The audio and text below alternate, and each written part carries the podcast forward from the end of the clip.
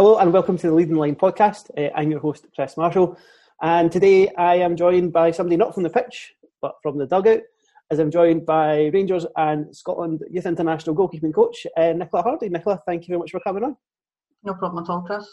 Um, how I know we've had a wee chat beforehand, but how how you doing? How's your last couple of months been? Uh, the past couple of months has been different uh, to say the least. It's been challenging, but also really rewarding to have so much time to kind of work um, and develop kind of different skills that maybe I've never had the time to do um, or put in as much time to learn. So it's been a productive couple, you know, couple of weeks, couple of months, um, but ready to get back on the pitch now. I was going to say, obviously, being a coach, it does a lot of interaction with other people, lots of being out and about. Um, mm-hmm.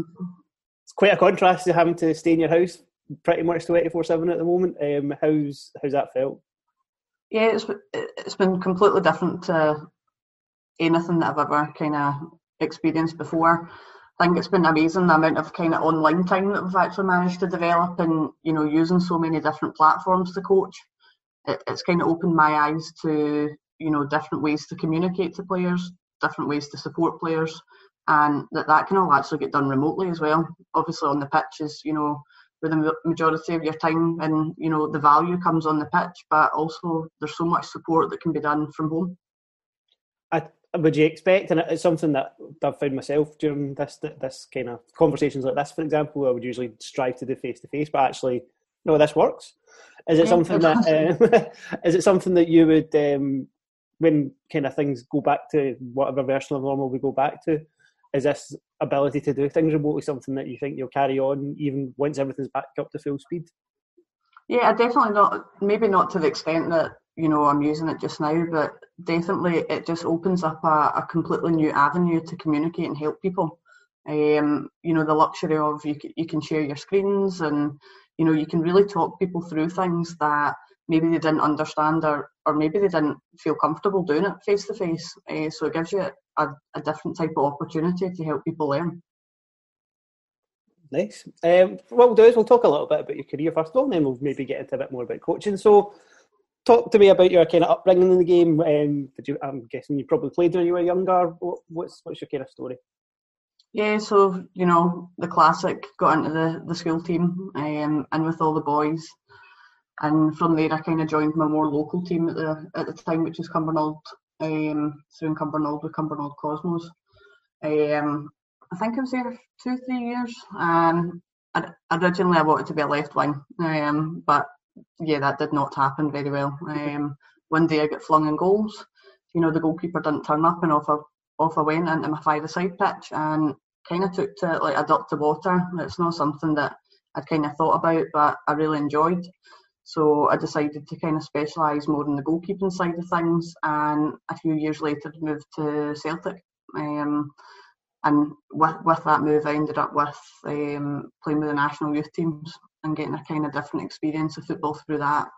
Um, probably stopped playing football 17, 18, stopped you know quite young, and then started pursuing coaching from there. Um, what in terms of goalkeepers, people say goalkeepers are a bit different do you feel a bit different? The fact that you were quite happy to kind of go in goals? Uh, I think oh, everyone always says, you know, goalkeepers have got to be that wee bit different. Uh, you've got to have a probably a more resilient personality. Um, you are in an isolated position at times. You do have to do a lot of training that's in smaller groups, but you also need to have the ability to understand all the other information that the outfield players are, are going.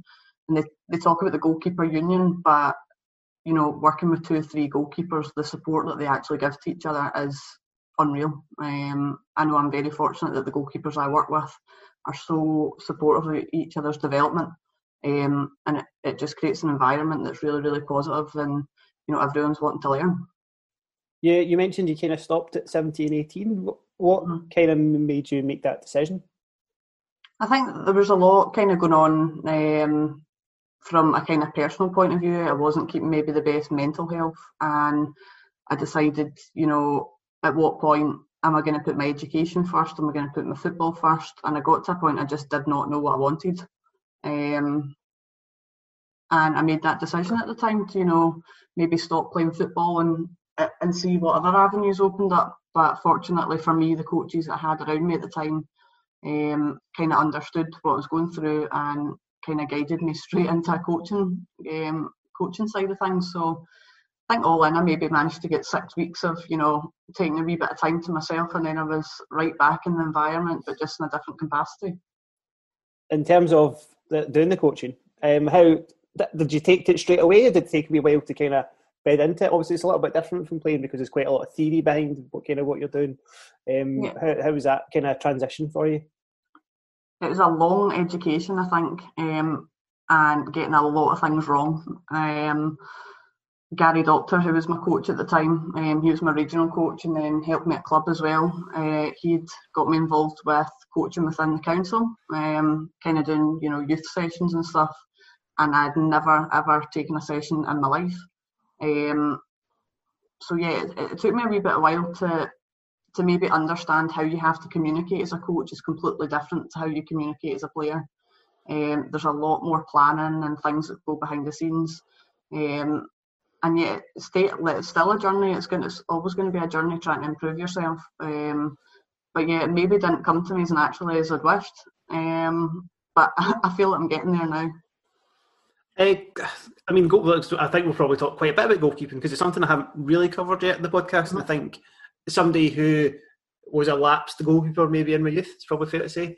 Um, well, there's been kind of lots of chat about women's goalkeeping over the last five, ten years, um, especially after the World Cup uh, and during the World Cup. And one of the kind of pretty tired tropes is that women goalkeeper isn't very good. And I think the mm-hmm. World Cup actually probably contradicted that quite strongly, which was great. What's mm-hmm. your kind of take on on that as a as a hot take from somebody? I think historically it's a position that's maybe been neglected a wee bit. Um, you know, the goalkeepers, the you know, youth goalkeepers maybe don't get the attention that they need or that they're getting elsewhere. So inevitably, with it, without proper coaching, you're not going to be able to produce the highest quality goalkeeper. Um, I think that's definitely changed or changing over the past kind of couple of seasons. Clubs are putting in youth goalkeeping coaches. They're supporting coaches to get a better education um, and how to support that player. But it, it needs more work. It needs more attention. The goalkeepers need a better education and understanding of that position if we want them to kind of flourish. Um, so it can only improve, it can only get better, uh, and I think that is gradually kind of happening within Scotland. One of the the wilder suggestions is that fair to say? Yeah, I'm going to Okay. um, is it uh, kind of round about that kind of World Cup period? Emma Hayes, Chelsea head coach, really successful. Obviously, just won the WSL. She kind of made this suggestion about making the goal smaller and the pitches a bit smaller well, my reaction to that was that that felt a bit mad. But as, as somebody who coaches goalkeepers, what, what was your take on that that idea? I thought it was a bit of a strange comment. Um, I personally don't think that the goal should change size. The pitches should change size because you know women athletes are completely different from what they were, you know, two, three years ago. So what's saying in two, three years' time, you know, the game's not going to develop more, that their capacity's going to get so much better and bigger. You know, the technology behind or the support that these players are getting is always improving. So, you know, can you train smart, you know, rather than start changing dynamic uh, dimensions? You know, can you develop the goalkeeper in specific ways or develop the outfield player to adapt to challenges that you might have just um, that you might have. What with that in mind, then, and let's be fair, Emma is a very successful coach. So, yeah. and she and she's also very very open in terms of her opinions, which is great. It makes conversations like this and on a wider scale that much better as well. In in your so you're speaking about kind of the way you, you coach goalkeepers. What what's some of the like the fundamentals at day one goalkeeping, especially when you're kind of trying to get young young players into it? What's the kind of stuff that you try and instill kind of early on? I think you really, really need to strip it back, and it's sometimes not, not the most exciting type things. Uh, you, you see all quite a lot of things on on social media now, and goalkeeping's tried to be made to look like something completely different with tennis balls, and you know you've got water mats kicking about, you've got people playing on the beaches, but for me, you need to completely strip it back and you know look at your footwork, understand how you should be moving effectively, understand why you need to move effectively, and you know work work on those basics. How how do you catch a ball? Do you know how to catch a ball? Do you know how to pass a ball, kick a ball? It's really understanding the small details. Um, and unless you don't understand those details, it's it, you're going to be limited how much further you can go.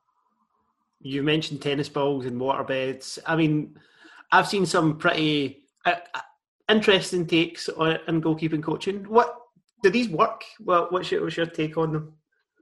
I think definitely there's a place for some of the content I've seen. I think um, you know you can be clever with equipment. You can use you can use it to work your coordination.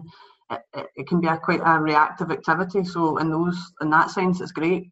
Um, but in my opinion, unless the basics are there, your technique's not going to improve by using a tennis ball or ping pong balls or you know the hundred and one things that you know are out there to kind of support. It's having the base first and then using these things to maybe improve and and speed up those techniques um, and become more reactive. But I don't technically think it should be used as a development tool um, until a lot later down the line. Do you think maybe, and you use the word content there, which I think is really good because I think it is content. It's not.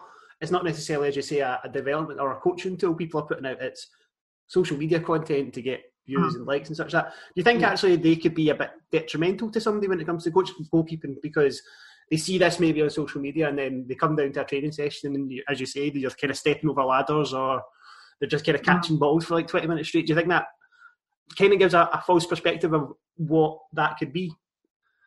Yeah, I think it, it can maybe give a false perception. Um, it also it shows that you know different like you can do so many different things with goalkeeping. You can do you know you see one to one outfield training. It's the same. Um, there's so many different creative ways, and it's great that there's so many different coaches now trying to engage people differently. Um, if that engages a young player to get into goalkeeping, especially a young female goalkeeper, then that's fantastic. It's then how do you create that balance of you've got a kind of different style to coaching, but also bringing in those basics and bringing in you know fundamentals that are going to help them long term, um, rather than just continually having enjoyable, fun tennis ball filled sessions. Do you, you mentioned earlier on that your move into goalkeeping was because you were an outfielder, wanted to be a left winger, and one day you're just like, oh, gonna go and goals, please, Nicola? And you were like, yeah, sure. Yeah. Do you do you have do you have like young girls who actually want to just first thing they say is, "I want to go in goals." Is that is that something that's coming more prevalent, or is it still a bit of a transitional move back? I definitely think um, there's more girls that are open to going in goals. I know from um, I worked at a development office at Giffnock, and they would they would always fight over the gloves. Um, they always wanted a shot in goals. Um, it was trying to get them outfield that was a problem. um, I think that tends to change um, as they maybe get slightly older when they hit under 13s. They want to be out.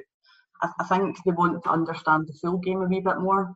Um, but again, I definitely think a goalkeeper's a certain type of character. You've got to have a certain, you've got to have certain characteristics. Um, and yeah, if they're there, it's brilliant. But sometimes it takes a wee bit of a longer journey to get there. Like you see abroad, um, you know, taking kids out of netball or, or different types of sports maybe later on because they do have the, the fundamentals of a goalkeeper. You know, they might be athletic or their hand-eye coordination's already there. So it, it might not happen kind of when you're younger. It, it might be a slower process and when you're older, kind of go down that pathway as well. Yeah, and I suppose the other thing with goalkeeping is it's one it's probably the position in the part where almost you get better the older and older you get until you eventually hit that kind of that ceiling. But uh, let's let's talk about kind of your current uh, current career. You mentioned you were kind of started at Celtic, but you're at Rangers at the moment. Um, mm-hmm. How did that that move come about? Um, first of all, um, so when I started, I was working um, at Stirling Uni. I studied at Stirling Uni, and I was working with BSC Glasgow at the time, and I was working, you know, Saturday, Sunday, and most evenings coaching and Amy McDonald had asked would I like to get involved with Rangers um, in my final at university. And I ended up going there and, you know, working part time, uh, volunteering within the club for two or three seasons. Um, and then recently, obviously, you know, Rangers have went full time and taken a massive kind of a step in and making the most professional environment possible. And with that, the opportunity came up to to join the team um, full time as the women's goalkeeping coach. So I think it was just an opportunity that I didn't want to let go. It's something that, as a Rangers supporter, was really really exciting. Um, from you know going to the training ground at seven eight year old and doing community sessions to now that being my workplace was something that I probably never thought would be able to happen when I was younger. So I'm very grateful that you know I'm in a position now that my love's my job. Um, so it's excellent.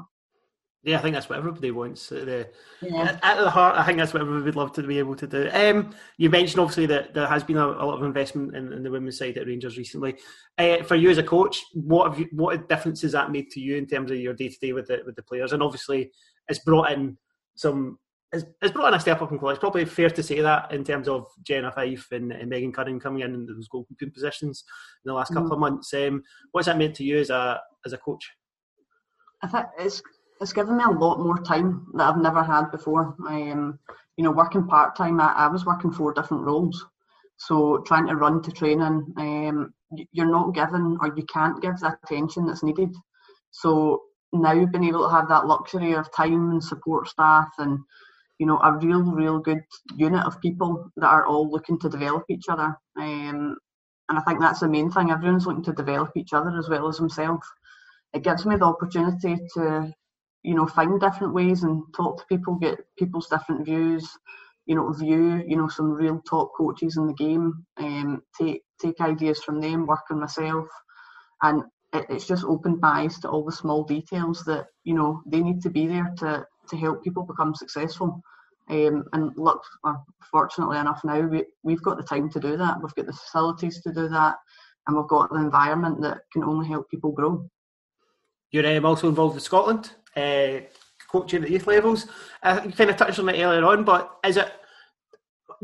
I'm guessing you have to change your approach from like um, spending like a full day with like Jenna and, and Megan, very experienced. Jenna's mm-hmm. obviously mm-hmm. in the Scotland squads at the moment to kind of help and support the kind of next generation. First of all, how how did the Scotland arrangement come about, and then what what do you do slightly differently when you're changing from that one group to another?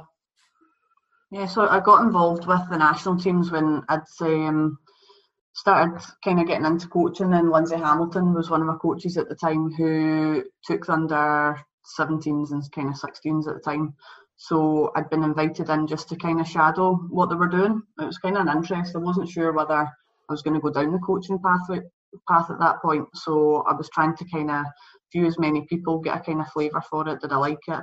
Um, so I spent probably a year and a half going to camps, doing regional training, um, volunteering. Um, I spent a lot of time volunteering and trying to learn from a lot of different people to find out if this was the path I wanted to go down. Um, and then, you know, I got asked, I got the opportunity, did I want to come in and help support at a under 15s camp? And took that opportunity and and since then kind of been involved trying to help the under 15s and under 16s predominantly. I'm guessing one of the pieces of advice you'd give to anybody who's looking to start coaching is take opportunities when they come. It seems yeah, very much a recurring theme as, as we're talking. Yeah, it, it's take the opportunity, but also take your time. Um, there's so many things that go into being a coach um, that I probably didn't appreciate. Um, and it, you know, go and learn off as many people as you can. Go, go have different opinions. Form your own opinion as well. Um, and just try and take as many experiences as you can and really digest them um, and create y- your own unique style. Cool. Um, one of the things that is becoming more and more prevalent in recent times is player data. Um, yeah.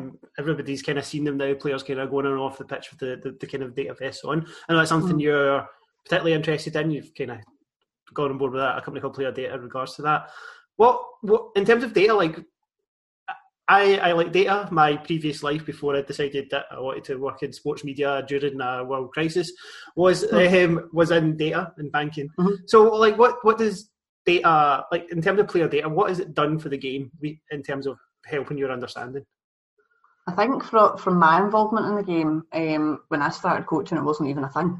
Like, it, it wasn't something that was even accessible. Um, I think I, I've been involved with player data for three or four months now and the education they've given me um, to how I, I, can use technology to support players is you know immense. It, it, it, really is. It's probably been a wee bit naive to how much it can support players.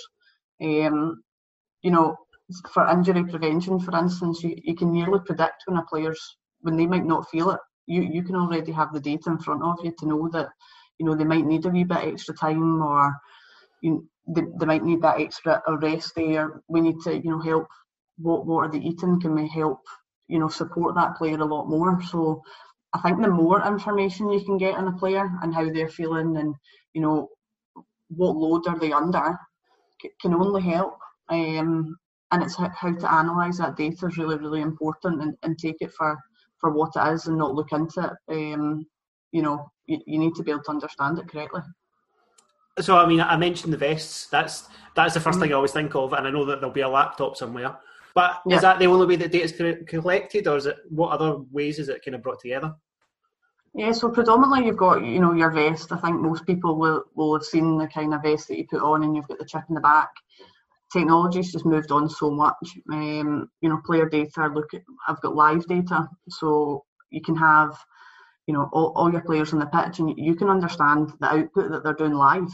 Um, it's maybe something that well, I've not really been experienced to that before. It's been able to see it live when people are moving. It's usually been after. So to end up or, or to help create training zones that are most effective, having that information in front of you, um, it, it's un, it's unbelievable. It's really exciting, um, and it's such a it's such a useful tool to be able to you know really specialize in what you want to do and and get the outcomes that you're looking for.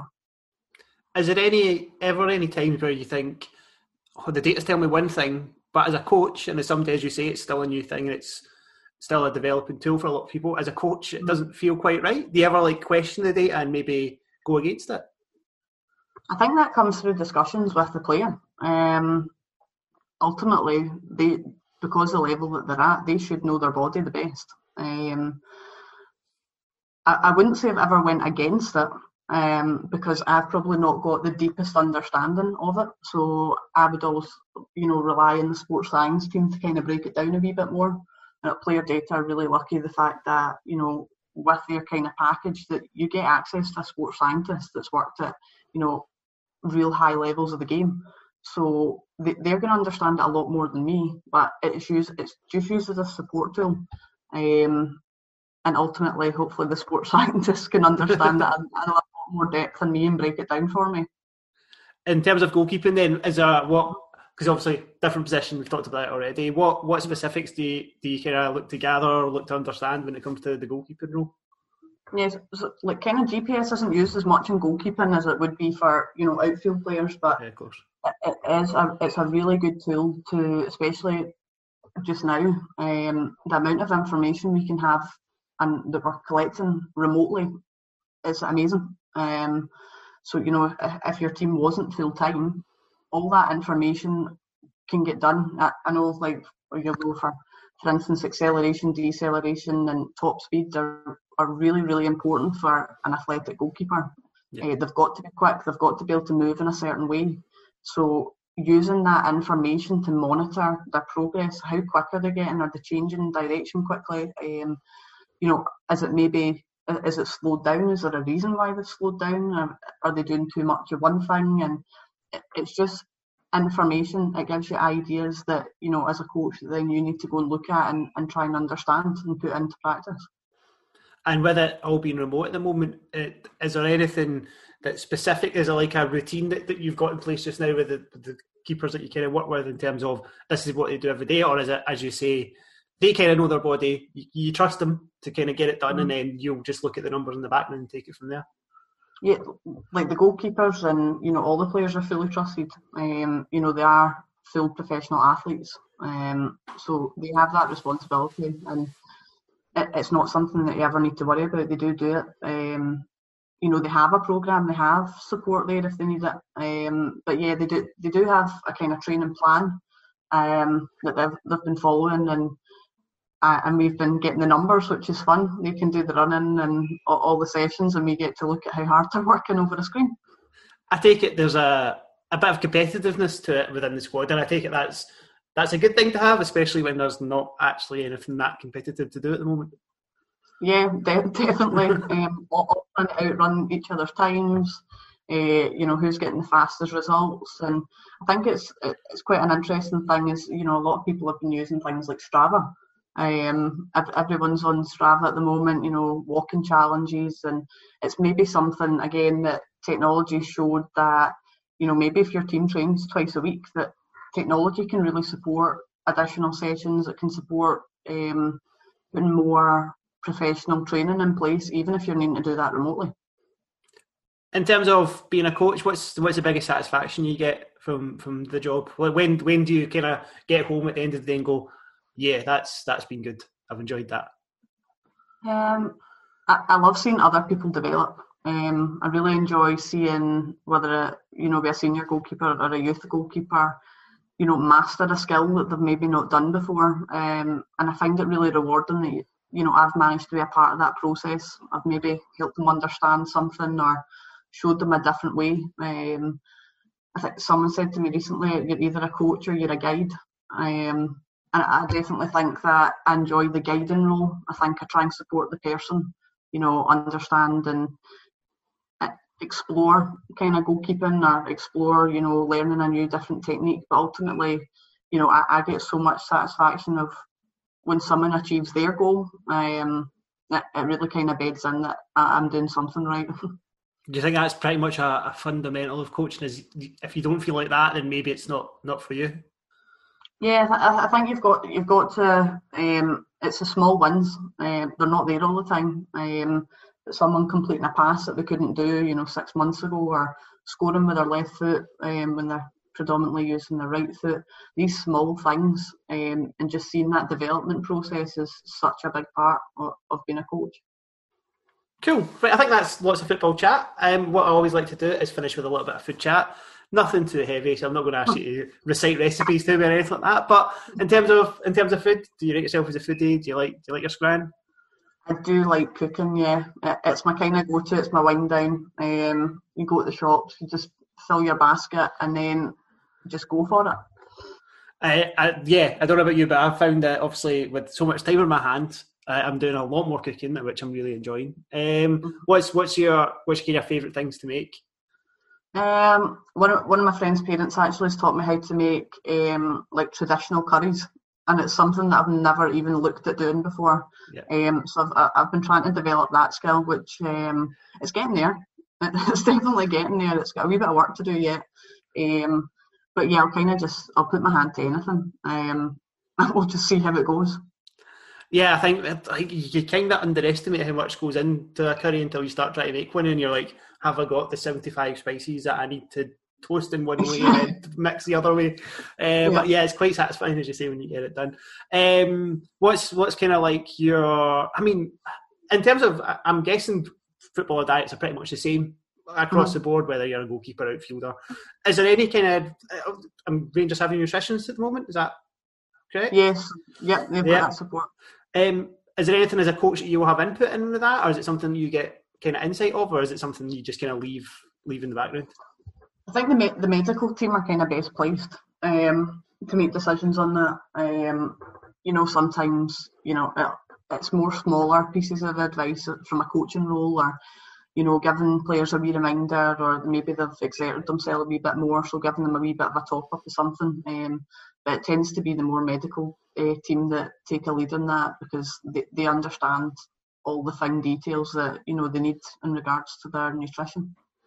In terms of your nutrition, what's if you could uh, abandon in a desert island and you could only take one thing with you? It can neither be a dish or a single item, and it's the only thing you could have for the rest of your life. What what would it be?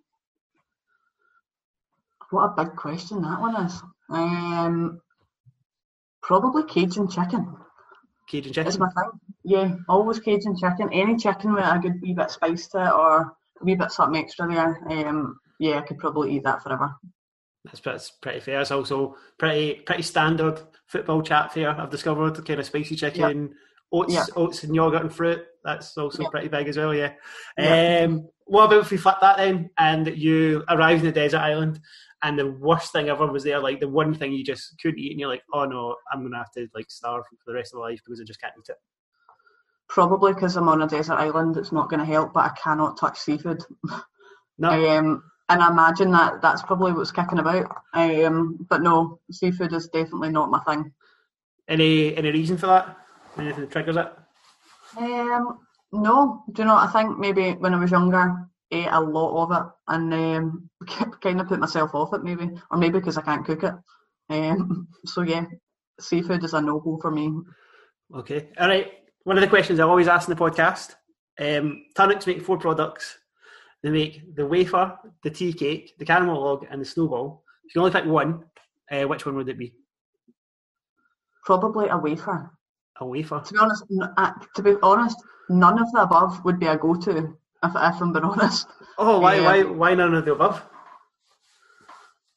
it's biscuits and all that. It's just not my thing. It's totally not my thing. Um, yeah, I don't even think about a biscuit now.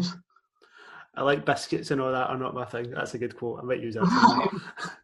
uh, so you are kind of more, if you are like wanting to snack, are you more of a, a bag of crisps and dip as opposed to a bag of sweets and some chocolate, or is it just biscuits? Yeah, wee bit of chip and dip, wee bit of chip and dip, or Chip and dip, you've got your bread and your olives and your oil, all, all that sort of stuff. Nice, yeah. I'm a big fan of that as well. I'm definitely more of a, a savoury. What's your if you if you have, have you got like a dip of choice? Like what's your chip and dip combo of choice? Maybe even. Um, it's probably red Doritos and then sour cream. Yeah, That's always a go-to. That's a solid. that is a very solid. You solid can't go wrong there. You cannot go wrong there. Not spicy, a little bit of cooling down. I mean, I would I would maybe make it the cheese and chive with the red Doritos because then you get a little bit of like that as well. But yeah, no, good shout.